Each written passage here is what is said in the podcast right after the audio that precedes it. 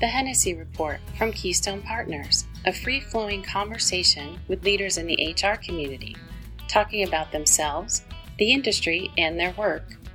Brought to you in cooperation with NERA, the Northeast Human Resources Association.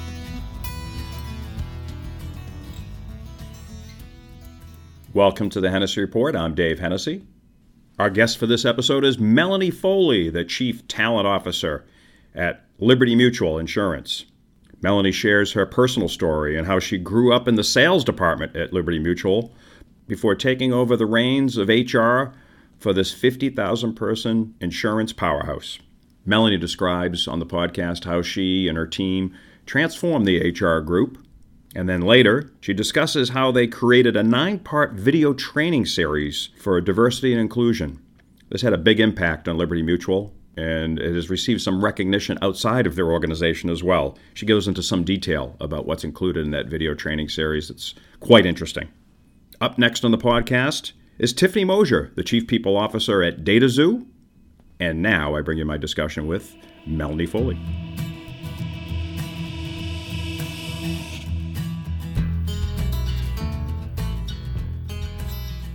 Melanie, welcome to the Hennessy Report. Well, thanks for having me, Dave. This is an exciting day here in Boston as we're right now at this very hour. In fact, outside of your Liberty Mutual headquarters is the Patriots parade celebrating their sixth Super Bowl victory.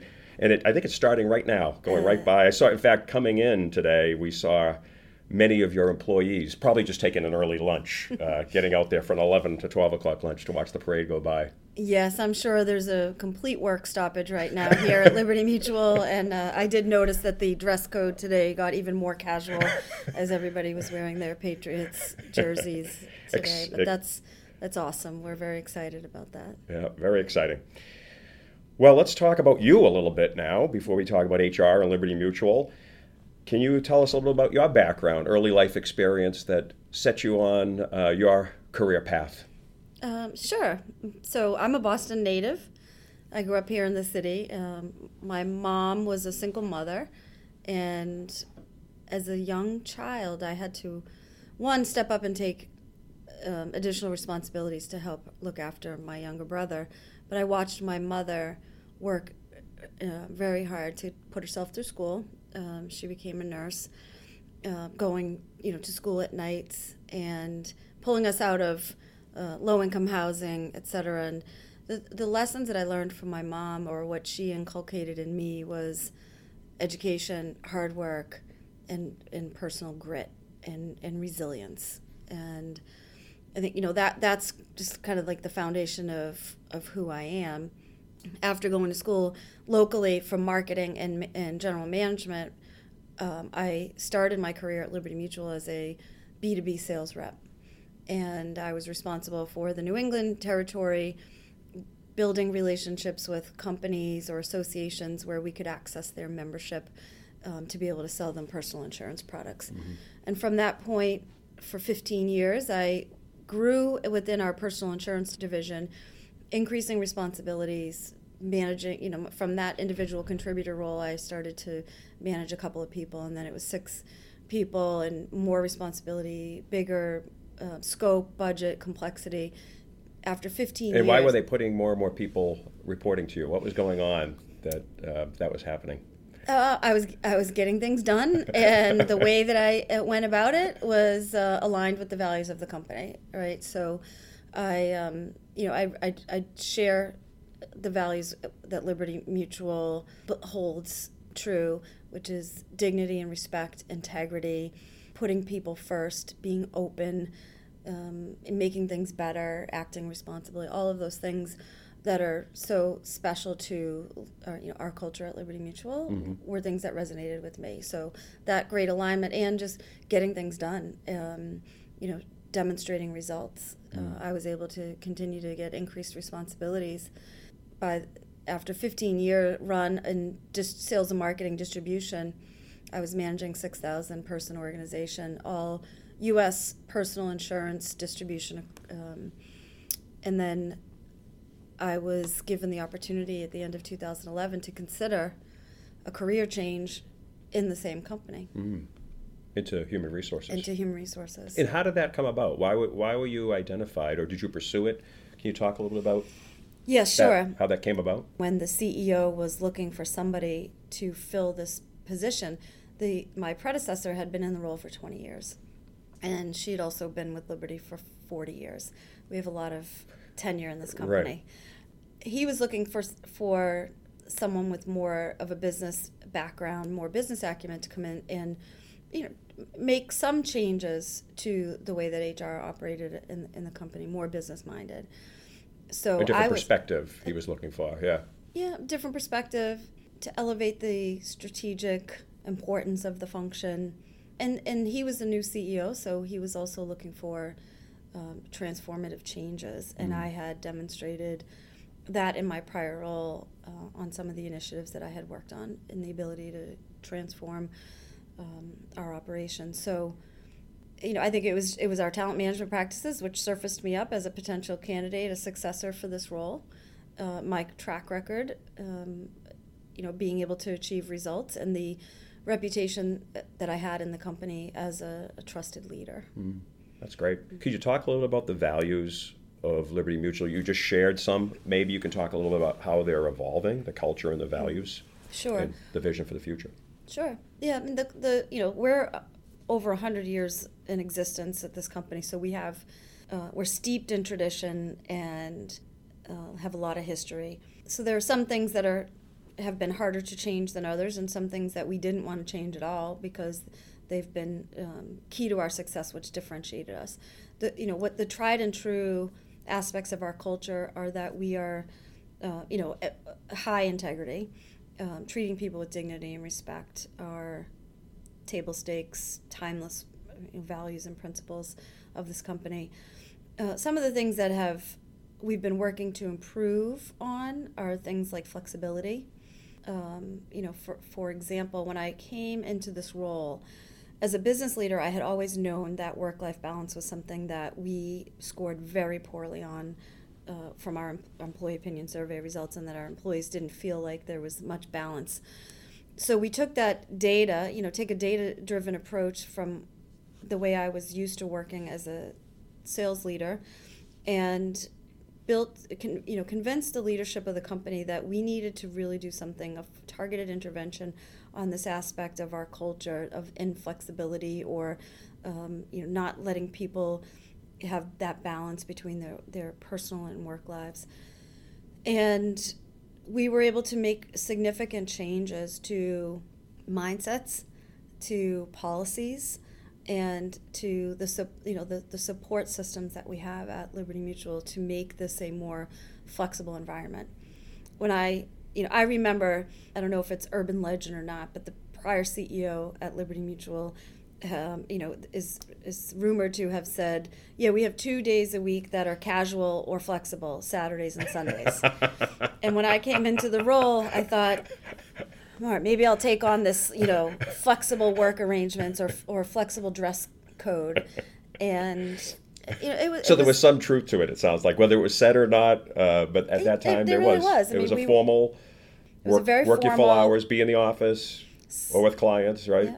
Yes, it was more about being seen than the quality of your output. You know, was time on task uh, versus the quality of output. It was, um, you know, people were measured by how many hours a day that they spent in the office versus how well they were getting their job done. Um, but by showing that research, the external benchmarking, our own internal research that we had to the executive leadership team, and quantifying the impact that that had on productivity, employee engagement, turnover, employment brand, etc. Right, acquiring talent too, right? A- a- a- acquiring, you know, attracting and retaining Yeah. talent, uh, it was going to become a, an even greater obstacle that we had to overcome. Mm-hmm. Um, so we went to work and we had a, a flexible work initiative where we covered dress code, we covered work arrangements, um, we covered benefits that we provided to employees, and you know I would say in the last seven years we've we've made remarkable improvements. And if you've been at Liberty for you know five years or less now, you don't even know what it was like before, um, but you are a highly engaged and satisfied employee, and it makes it harder for people to leave. That's good. Uh, yeah. Because we see that other companies are still not offering all of the flexibility and the benefits that we have to offer. Are there other transformations that you've embarked on that you'd like to share? Diversity and inclusion um, is another really powerful journey that we've been on. Um, like many companies, I, I think, although most of my experience is here at Liberty, but what I hear from my peers is that um, diversity about 10 years ago was more like if you had gotten in some kind of trouble, you would do a you know diversity program, you know, and it wasn't supported by a business case or it wasn't with the end consumer or the employee engagement in mind. It was really like this is the, Comply. compliance thing to right, do. right.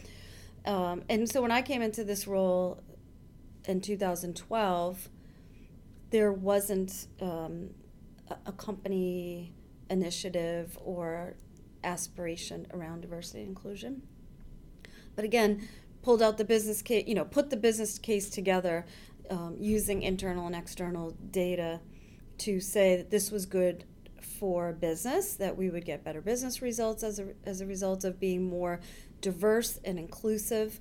It would generate um, more innovation, different thinking, different p- people with different backgrounds. It would create better employee engagement, so we'd have higher productivity. All of those, you know, reasons to, to do it. Besides, it's just a good thing to do. Helped us get to a place where we were willing to make significant investments. So we did. We created a diversity and inclusion office a little over five years ago.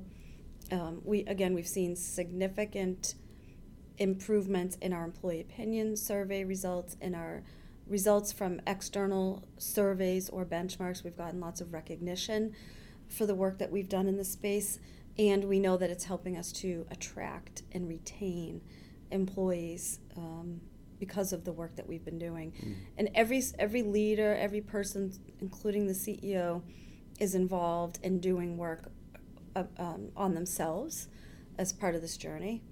Um, so we, you know, we've made a significant investment, and there's a there's a real commitment to this. Can you talk a little bit about that, the work Mm-hmm. that people are doing on their themselves, and how you help facilitate that? Your department. What kinds of things are they exposed to, or Yeah, I mean, so we started four years ago after we got the office up and running with unconscious bias awareness education for everybody in the company globally. So we've made, you know, had everybody go through that, understanding their biases. Then we took that understanding or awareness into action, and we've had lots of programming around how to dislodge, disrupt biases, and become a more inclusive colleague, employee, leader, manager. So we've um, created programs like guidelines for inclusion. So we've explained to folks you use these behaviors in your day-to-day activities, interactions, etc., and you will become a more inclusive colleague or manager. We provided them not only with you know text content-rich resources, but a mini series that won uh, a Telly Award for this mini series. The 12-part video series. There are nine guidelines, and then I think we probably had some beginning and end sandwich type videos. Um, we're actually going to commercialize that because so many people have asked us at conferences, et cetera, for access to it. so you're going to share that with other companies? We are going to share that with other companies. That's amazing. Yeah. And can you give us a flavor of what's in there that really resonated so well? Maybe an anecdote that's presented, or why why did it really It's prac- grab attention? It's practical. Okay. um, some you- of my most senior leaders who maybe um, more mature, more seasoned, successful by doing things a certain way their whole career, now we're telling them you need to change your leadership styles, you need to change your behaviors because the new uh, work, the workforce coming coming in now has different expectations, communication, inclusiveness, etc they're they're a little you know uneasy about all of this but we ask everybody for a commitment to go through these programs and i had one typical senior executive say to me unsolicited that was awesome it was so practical that you know you take a real life situation that goes on every day in your offices it could be Yeah, I'd love an example if you could give us Um, one that comes out of it. if you could have one Um, that's in the training. so one of our gui- guidelines is be trustworthy, and the the the vignette is about a few colleagues eh, where one of them is a man, and someone in the office finds out that he's getting married, and that person, eh, another colleague in the break room, finds out about it. So excited for their colleague, but the colleague is a little bit taken back by the fact that th- this is um, kind of out there, if you will, and he's not comfortable with it. But this person, the, the colleague, is so happy for him. Uh, she goes off and tells everybody, and then they have like a little party. And so the person feels, the person who has something to share feels like you know his trust has been broken. He didn't get to communicate the message himself, and he, now he can maybe no longer you know trust this colleague and then you know kind of goes off and tells you a little bit about how your intent and impact you, you need to be aware of you good intentions celebrating this wonderful life event of your colleague Right. but you've gone and outed them to the rest of the team when maybe they didn't want to and now you're not considered as a trustworthy employee and it's little vignettes like that that make it real Sure. and it's it's, it's not consultant speak Right. um, it's not esoteric There are It real is like- situations that happen in companies Yep. all And- across the world. Yep. you know and so there's an include there's a diversity and inclusion uh, specif- specificity to that example um, but it's it's not always about you know something that has to do with um, diversity per se right Mhm. it could be um, people in a group that get together often some people don't talk at all but others always dominate the conversation Mm. there's a guideline that helps you to see how maybe you need to take a step back and solicit other people's input in those meetings so that they're not domineered by one person all the ideas come from one person and one person gets all the credit and it, it, it invites you or it makes you aware of other people's styles and preferences and how they may be overshadowed by yours and vice versa maybe you're the one that never speaks up in a meeting Mm. and so we're trying to help those people understand you also have a responsibility to step up So that's all part of these. It's all part of series? this so series. so people go in thinking they're going to be maybe early on they were thinking Mm. the training was one thing and they realized it's quite broad the It- things that you touch and it's been recognized as a very important resource and tool and support to managers and not just a check the box i did this training Mm. um, there are resources available for managers for to ongoing uh, provide have ongoing conversations and dialogue with their employees Mm. i just had one on monday with my team on be trustworthy we spend 15 minutes just talking about how well we're doing and ex- specific examples where we think we did really well or we did we think we didn't do well. And then mm-hmm. you know next week we'll pick a different guideline and you, you can just go on and on for with this right. forever. Because and so that gives, gives everybody tools Yeah. to have these conversations. Yeah.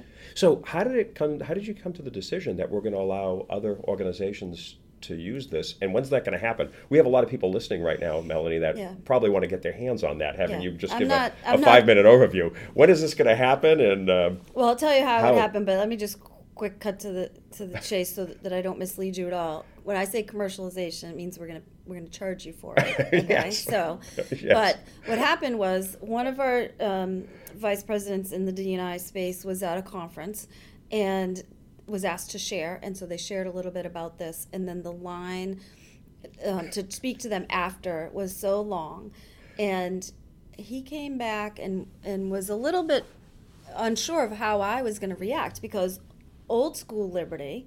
We keep all our secrets really close to the vest, and we don't want people to know what we're doing to copy us and I think he he assumed that that's how I was going to respond. And I said, "Look, I want the world to become a better place.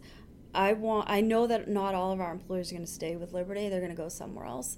I want them to have a great experience, even if they do leave Liberty. So, to the extent that this is really powerful stuff that can help other companies provide a better environment for their employees, let's do it. Tell us about the structure of your HR group. How have you taken your line, business line leadership skills and um, influenced how you do HR here at Liberty Mutual? The structure, the departments, the, the roles, a little bit about what you do in HR. Sure. Yeah, when I came into this field um, and the, this specific organization at Liberty Mutual seven years ago, we were structured like uh, probably the majority of HR organizations in a big complex company like ours. So there was a corporate center which did most of like payroll benefits, compensation, L&D, and then the generalists and ER and all of that was distributed throughout the business units. The company has gone through a lot of organizational transformations as customer needs have changed, as the business environment has changed, and and we may HR always has to help through those organizational changes. So we kind of stayed static for a while while the rest of the company was changing.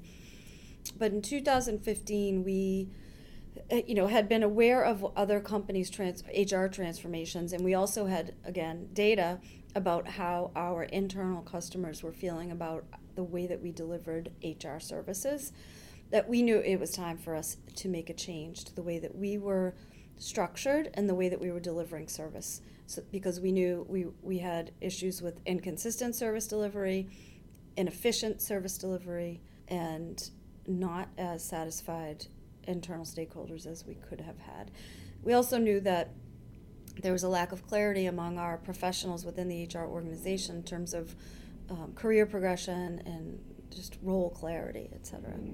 So, well, we worked with our internal consulting group at Liberty Mutual and um, other resources outside of Liberty that specialize in HR to come up with a, a, a plan. And we piloted this new HR operating model uh, before we rolled out, but we took parts of the business where we said we're going to face off with the business in a different way. We're going to centralize all of the tasks that should be centralized because they, we will be more consistent, more effective, and more efficient by doing that. And we will upskill the senior HR professionals so that they can be more strategic consultants to the business. So we piloted that for several months. Uh, we had the business very involved in not only the structure, but in providing us with feedback so that we could modify as necessary.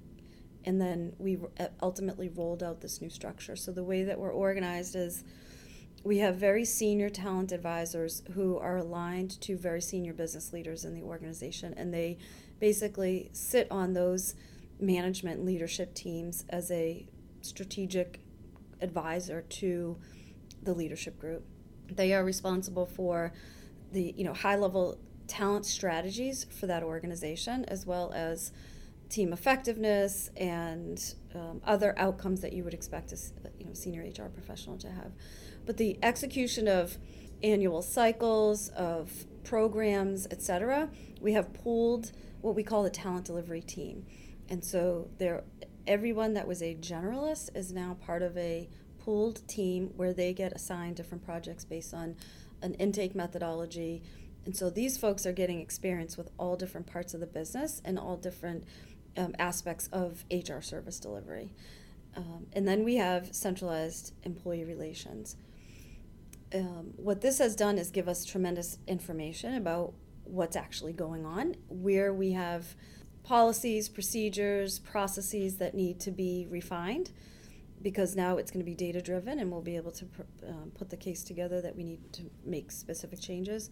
Uh, we're getting things done more consistently, faster, and cheaper. Mm. Um, so it's been about two years since we've embarked on this journey, a little over a year that we've been completely rolled out. Um, you know, there's been disruption, but by and large, it's been successful. You might hear some sirens and helicopters or the Tom Brady, Gronkowski, Belichick, and the gang are rolling right by Liberty Mutual's headquarters right now. And this is the time in the podcast where we have the NERA YP question of the podcast. And I'm going to have Sarah Dumont. Thank you, Dave. The goal of NERA YP is to create educational and networking opportunities for young professionals. We're led by Scarlett Abraham, who's a board member of NERA along with Dave. And she's also the Senior Director of Diversity and Inclusion at Bright Horizons and is our episode 19 podcast guest. Um, so remember that if you ever have a question that you want to be featured on the podcast, you can email it to thr at keystonepartners.com. And today's question for you, Melanie, is from Catherine Kavanaugh. And she was just hired by your team. She's going to be an incoming HR Development Program Associate. Her question is When you achieve a goal, how do you empower employees to continue to innovate and avoid complacency? Thank you, Sarah, and thank you, Catherine, for that question. Um, so I think I mentioned earlier about a little bit about our culture, and we're very action oriented, and part of that is that we're goal oriented as well. And so we set out to achieve something based on a gap that we that we feel that we have to our desired future state. And we build plans around that. And so we you know encourage everybody to help us close those gaps. Once we um, decide that that's what we're going to do we have measure- monitoring and measurement plans in place. Uh, we, you know we track our progress and then we celebrate our successes. But there's there's never a lack of goals and a, never a lack of a desire to be top tier and we know that the the goal line moves often too. You know, not, nothing in today's world stays status quo or you know isn't ever changing, and so we have recognition programs, we have incentives, we have uh, you know lots of mechanisms to make sure that folks are always aware of what the goals are and how we're doing to those, and then what the new ones are as we um, decide that you know, something else has become a gap for us. Melody, we have some uh, fun questions here to wrap up the podcast. And this is if you could give advice to your younger self, if you could write a letter to Melanie at 30 years old, what would you write in that letter? Mm. So I've been asked this question before, and I change it every time or add to it every time. So I think I have three things to say to my younger self now. Um, the first one is be present uh, at, at that age, you know, there's so much being thrown at you. You're, you know, probably going through life changes. You're trying to figure out, you know, what the next 10 years is going to look like. You're trying to advance in your career, maybe, or decide whether you go to business school or whatever. Just don't forget to be present in what you are doing because you might miss rich things that you know you won't be able to deal with later on in life. So um, be, be present, take it all in. It's a, a, little bit of mindfulness. I think it will just help you be less um, stressed as well. Um, be resilient. I think this is something that's been you know a key to my success is kind of you know, roll with it, roll with the punches. Um, don't don't let um, adversity or failures set you back on your heels. Don't lose any time over, you know, challenges or failures. Just get back up and, and go forward. You have to, um, and it's your responsibility. Don't put it on your employer or anybody else. Just um, you know, just just go forward. And the third thing that I had was to take risk, and it took me a long time in my career to, to take risk.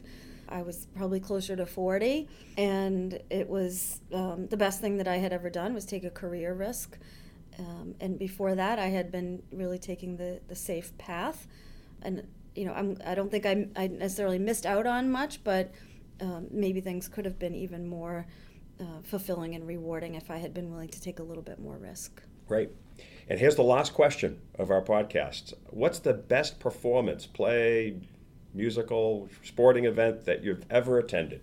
Hmm. So, two years ago, I was um, lucky enough to be at the Super Bowl in oh. Houston when the Patriots played Atlanta. And while for um, four fifths of the game. It seemed to be the worst event that I have ever been to.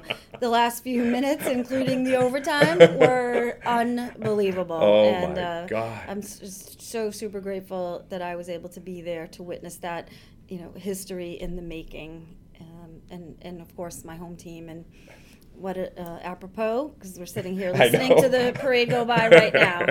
Uh, yep, that's. I am team. so jealous that you were at that event. That yeah. is that's the best sporting event ever. Yes, I think the, un, the unlikeliness of it was just crazy. The greatest of all time. Well, so great having you as a guest on the yeah. podcast, Melanie. My pleasure. Thank you. Thank you for listening to the Hennessy Report from Keystone Partners. Be sure to subscribe to listen to all of our conversations with leaders in HR. Go to KeystonePartners.com and click on the podcast button